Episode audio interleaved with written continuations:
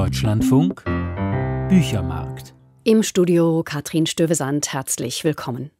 Heute geht es um das Thema Migration aus philosophischer Sicht. Eine menschenfreundliche und eher bescheidene Perspektive aus der Feder von Donatella di Cesare. In Zeiten der Abschottung schreibt die italienische Philosophieprofessorin von einer Philosophie der Gastfreundschaft. Und auf dieser Erde zu leben, bedeutet für uns alle letztlich Gast zu sein, auf Zeit hier zu wohnen. Die globalisierte Welt benötige einen neuen Sinn für das Zusammenleben, und den versucht die Cesare mit der Philosophie der Migration zu stiften. Philosophie der Migration, der Titel unseres Buches der Woche, und Thomas Palzer stellt es vor. Wer einen Personalausweis oder Reisepass besitzt, verfügt über einen Status. Das Dokument bezeugt die Zugehörigkeit der Person zu einem Staat. Wer keinen Ausweis hat, ermangelt der Staatszugehörigkeit und besitzt deshalb auch keine Identifizierbarkeit, keine Identität.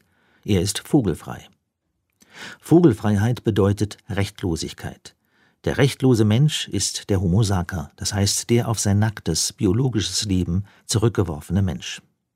Wer zu den Unglücklichen gehört, die über keine Staatsbürgerschaft verfügen, also über kein Dokument wie den Reisepass, dem droht das Auffang-, Flüchtlings- oder Abschiebelager als materieller Ausdruck planetarischen Exils. Mit dieser Politik der Exkommunikation wird im gleichen Zug Staatsbürgerschaft als quasi natürliche Eigenschaft sanktioniert, denn es soll kein Leben ohne eine solche geben. So will es der Staat als globaler politischer Akteur.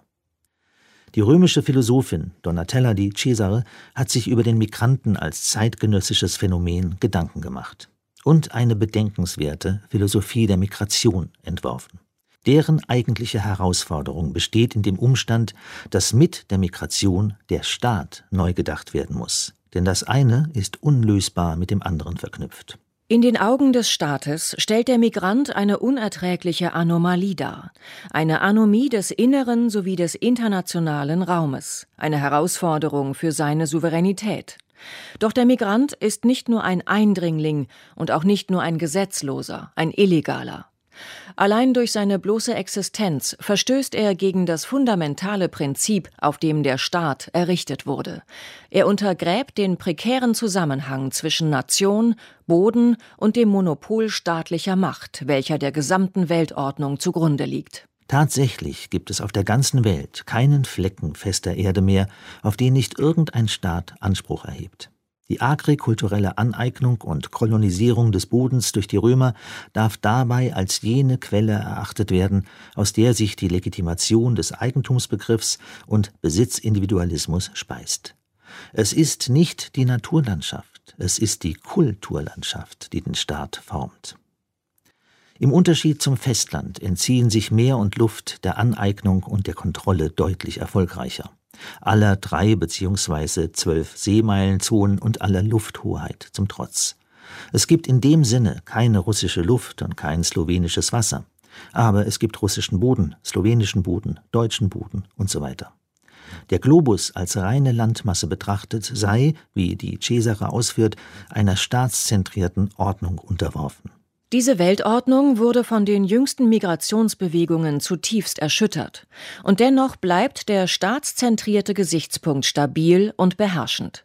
Genau deshalb nimmt man, wenn im Rahmen einer öffentlichen Debatte die Probleme der Migrationskrise diskutiert werden, auch stets stillschweigend den Blickpunkt desjenigen ein, der einem Staat angehört und aus dieser inneren, hinter Schranken und Grenzen verschanzten Position nach außen blickt. Nicht zufällig dreht sich ein Großteil der behandelten Fragen allein um die Art und Weise, wie die Ströme denn zu verwalten und zu regulieren wären. Der staatszentrierte Gesichtspunkt ist dabei immer auch normativ.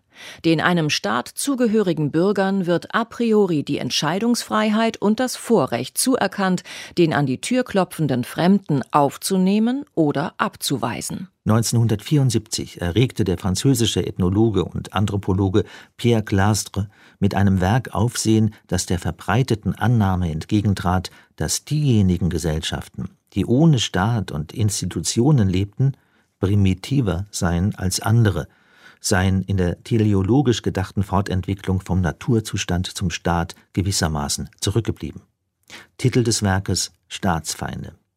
Es beeinflusste maßgeblich Philosophen wie Gilles Deleuze, Anthropologen wie Philippe Descola, Kulturwissenschaftler wie David Graeber und andere.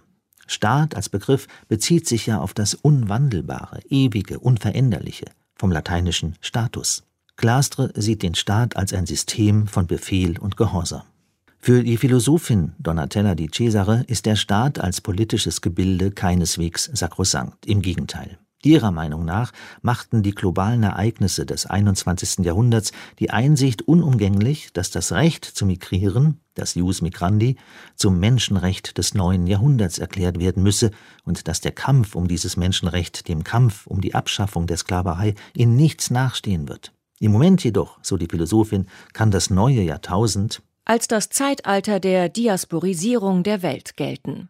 Paradox dabei ist, dass die meisten Staaten das Recht auf Ausreise anerkennen. Ein Recht auf Einreise aber suchen wir vergeblich.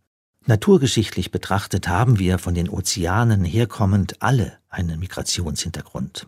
Unser In der Welt sein, um einen Begriff Heideggers aufzugreifen, ist ein unbestreitbares Existenzial und wird doch bestritten von der Dichotomie zwischen Innen und Außen. Diese Dichotomie, die konstitutiv für den Staat ist, der so seine angemaßte Souveränität stabilisiere, wie die Cesare bemerkt, präge das gesamte moderne Denken. Der Staat, und das ist an dieser Stelle wörtlich zu verstehen, betrachte sich als ultimativ. Jenseits seiner Grenzen gebe es kein gutes Leben und kein Recht auf irgendwas. Eine wichtige Referenz für die Cesare stellt Hannah Arendts 1943 publizierter Artikel Wir Flüchtlinge dar, in welchem die Autorin im Hinblick auf das Nachdenken über Migration zudem eine Wegscheide erkennt. Arendt gab damals den Staaten und Heimatlosen, die während der Nazi-Herrschaft keinen Platz mehr für sich in der Welt zu finden schienen, eine Stimme und reflektierte auf den Zusammenhang zwischen Denken und Handeln. Denken, so Arendt, entfremde den, der nachdenkt, von der Welt. Denkende seien Fremde, seien als solche per se von der Welt entfremdet. Aber heißt das auch, dass Denken nicht in Politik umgesetzt werden kann, Theorie nicht in Praxis?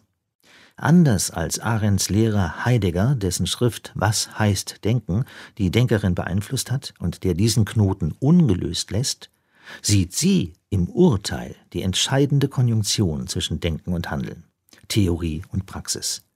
Der Denker ist der Zuschauer, folgert die Cesare und fasst ihren Gedankengang so zusammen. Was wäre aus der französischen Revolution geworden, wenn es nur Akteure, aber keine Zuschauer gegeben hätte? Der Zuschauer wird zu einem Bürger, der sich selbst in einen Fremden zu verwandeln vermag. Darin liegt die Pointe. Der italienischen Philosophin geht es also, kurz gesagt, darum, vom Ufer aus zu denken, statt von innen.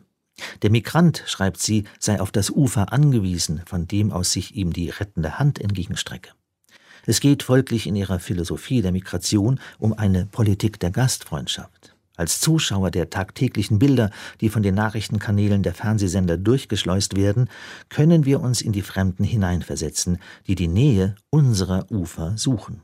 2015 gab es weltweit laut dem International Migration Report der UNO 244 Millionen Migrantinnen und Migranten. Alles begann mit dem Ersten Weltkrieg, als die großen Imperien zerfielen, die in ihren Inneren viele verschiedene Nationen zusammengehalten hatten. Die österreichisch-ungarische Monarchie, das russische Kaiserreich sowie das Osmanische Reich. Die demografische und territoriale Ordnung Europas wurde davon erschüttert. Aus den Friedensverträgen ging sodann eine neue Ordnung hervor, die aus Nationalstaaten bestand, denen es an Homogenität mangelte und die sich daher umso unerbittlicher zu behaupten hatten. Gewaltige Menschenmassen wurden in Bewegung gesetzt und wechselten binnen kurzer Zeit den Ort. 1,5 Millionen Weißrussen, eine Million Griechen, 700.000 Armenier, 500.000 Bulgaren, Hunderttausende Ungarn, Rumänen und Deutsche. Das vorhergesehene Problem waren jedoch die sogenannten nationalen Minderheiten, die in dieser neuen Ordnung keinen Platz mehr finden konnten. Die Minorities Treaties hätten sie schützen sollen, erwiesen sich jedoch als wirkungslos. Es war das Warnsignal eines Problems, das sich im Laufe der Jahre und Jahrzehnte noch verschärfen sollte, als der spanische Bürgerkrieg und der Nationalsozialismus in Deutschland ihren Teil dazu beitrugen, die Reihen der Flüchtlinge weiter anwachsen zu lassen. Staatsbürgerschaft ist ein Kind der Nation, welcher Begriff sich wiederum vom lateinischen natio ableitet, wo es so viel bedeutet wie Volk, Sippschaft, Geburt. Nation und Natur haben denselben Wortstamm, nämlich nasce, geboren werden. Deshalb bezieht sich Nation in der Regel auf den Flecken Erde, wo man geboren ist. Staatsbürgerschaft als Begriff trägt zur Konstruktion nationaler wie supranationaler Identitätsfiktionen entschieden bei.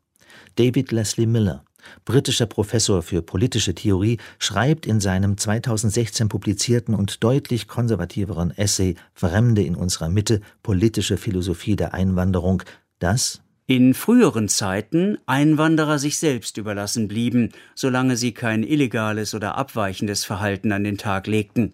Was sie von ihrer neuen Gesellschaft hielten oder ihr gegenüber empfanden, war nicht sonderlich von Interesse. Der demokratische Staat von heute kann keine derart passive Perspektive einnehmen. Er will und muss von den Einwanderern verlangen, dass sie gute und aufrechte Bürger werden. Aber warum muss der Staat das verlangen? Weil, so erläutert wiederum die Cesare, für den modernen Staat das Recht auf Selbstbestimmung zentral sei, die Souveränität. Selbstbestimmung ist nichts anderes als die modernere und pragmatischere Variante der von Rousseau und Kant vertretenen Selbstgesetzgebung, die sich auf das Souveränitätsprinzip gründet. Mit anderen Worten, der Souverän ist der Eigentümer, denn das Recht auf Besitz, so Rousseau, ist das heiligste aller Bürgerrechte. Dazugehören oder nicht, das also ist demnach in einer Welt, deren Staaten sich allesamt als Großgrundbesitzer gerieren, zu der entscheidenden Frage geworden, an der das eigene Überleben hängt. Erst in zweiter Linie gehe es um Daseinsvorsorge, um Zukunftssicherheit, um politische Mitbestimmung und um vieles mehr. Nach der Französischen Revolution gestand das französische Volk als neuer Souverän dem Ausländer das Menschenrecht zu, Bürger der Ersten Republik zu werden, sofern er seinen festen Wohnsitz in Frankreich nahm oder eine Französin heiratete. Für die Cesare geht es darum, dieses Menschenrecht zurückzuerobern und zu universalisieren. Dem Staat und seiner Souveränität, seinen Besitzansprüchen stehen Migrant und Migrantin diametral gegenüber. Auf Gastfreundschaft können diese nicht rechnen, auch wenn in der griechisch-lateinischen Antike, dem Vorläufer Europas, die Gastfreundschaft als heilig und unantastbar galt. Was aber schon damals nicht geliebte Theorie unter Eliten war, bleibt heute für das gegenwärtige Europa leider nur ein uneingelöstes Versprechen. Donatella di Cesare hat für die moralische Verfassung Europas klare Worte. Die Feindseligkeit hat Europa in ihren Klammergriff gezwungen. In den Geschichtsbüchern, die nicht dem hegemonialen Narrativ folgen und die nicht nur denen eine Stimme geben wollen, die im Inneren geschützt und abgeschirmt waren, wird man davon erzählen müssen, dass die Heimat der Menschenrechte, die den Heimatlosen Aufnahme hätte bieten müssen, denen, die vor dem Bürgerkrieg in Syrien, von Verfolgung in Eritrea, vor Übergriffen im Sudan, vor Bomben in Afghanistan geflohen waren, denen, die versucht hatten, Hunger, Verwüstung und Tod zu entkommen, dass dieses Europa ihnen Asyl und Gastfreundschaft verweigerte. Mehr noch, der potenzielle Gast wurde a priori als Feind stigmatisiert. Mauern beherrschten die menschliche Geschichte, von der chinesischen Mauer über den römischen Limes, der Maginot-Linie, dem Atlantikwall bis zu jener Mauer, die Berlin und Deutschland teilte. Die Mauer sei jenes Instrument, mit dem sich eine Macht, ein Innen und ein Außen geben könne, ein Wir und ein Sie. Nach dem Fall der Berliner Mauer sei indes nicht das Ende der Mauern angebrochen, vielmehr begann ein neues Zeitalter der Mauern. Donatella di Cesare führt aus. Die bereits existierenden wurden nicht beseitigt, sondern noch verstärkt. Es handelt sich zum Großteil um konfliktgeladene Grenzen. Die Mauer zwischen den beiden koreanischen Staaten, die grüne Linie, welche die Insel Zypern in einen griechischen und einen türkischen Teil entzweischneidet, der Sandwall in der Westsahara, der von Marokko in mehreren Anläufen und Bauphasen errichtet und 1987 fertiggestellt wurde und sich von Gräben und über 6000 Landminen gesichert über 2730 Kilometer erstreckt die Mauern zwischen Indien und Pakistan. Die eigentliche Neuerung stellen jedoch die Mauern gegen die illegale Einwanderung dar. In der Errichtung von Mauern, hier bezieht sich Donatella di Cesare auf die kluge Psychologie der US-amerikanischen Politologin Wendy Brown, könne nur ein Emblem dafür gesehen werden, dass die Souveränität einen Niedergang erlebe, der, um vertuscht zu werden, der Theatralisierung bedürfe, eben des spektakulären Baus einer Mauer, zum Beispiel zwischen den USA und Mexiko. Die von den Migrantenströmen ausgelöste Krise der gegenwärtigen Welt ist folgerichtig eine Krise der Souveränität. Das heißt eine Krise des heiligsten aller Bürgerrechte, des Besitztums. Nicht unbedingt des individuellen Besitztums und der individuellen Souveränität, aber in jedem Fall der Souveränität jenes Konstruktes, das sich Staat nennt und das behauptet, das Gebiet, welches er mit seinen Grenzen umschließt, zu besitzen. Zwar stünde der Migrant dem Staat als Nichtzugehöriger gegenüber, nicht jedoch dem Bürger, betrachtete man Migranten und Migrantinnen als ansässige Fremde, nicht als welche, die fehl am Platz seien. Fehl am Platz könne der Mensch auf der Erde nirgends sein, argumentiert die Cesare. An dieser Stelle orientiert sich die Philosophin als Heidegger-Expertin an einem Essay, mit welchem ihr Inspirator und langjähriger Denkgegenstand das Wohnen in die Philosophie eingeführt hat. Bauen, Wohnen, Denken aus dem Jahr 1951. Wohnen versteht die Cesare nicht als eine Tätigkeit, die den Ort besitzen will, an dem sie wohnt, sondern die anerkennt, dass ihm andere immer schon vorausgegangen sind, indem er, der Bewohner, eingesteht, dass er nicht von diesem Ort ist und umgekehrt, dass er dessen Besitz nicht für sich beanspruchen kann. Er zeugt damit von der Möglichkeit eines anderen Wohnens, das nicht nur von räumlich-zeitlicher Vorläufigkeit geprägt ist und damit nicht nur eine Migration darstellt, da es sich nicht auf den Übergang von der Sesshaftigkeit zum Umherirren reduzieren lässt. Der Fremde ist ansässig, wohnt aber so, dass er von der Erde getrennt bleibt. Im Bilde gesprochen, statt über Grund und Boden zu verfügen, sollten wir auf der Erde besser zur Miete wohnen. Und das gilt zumal für den Staat, dem das Gebiet, auf dem er sich ausgebreitet hat, eben nicht gehört.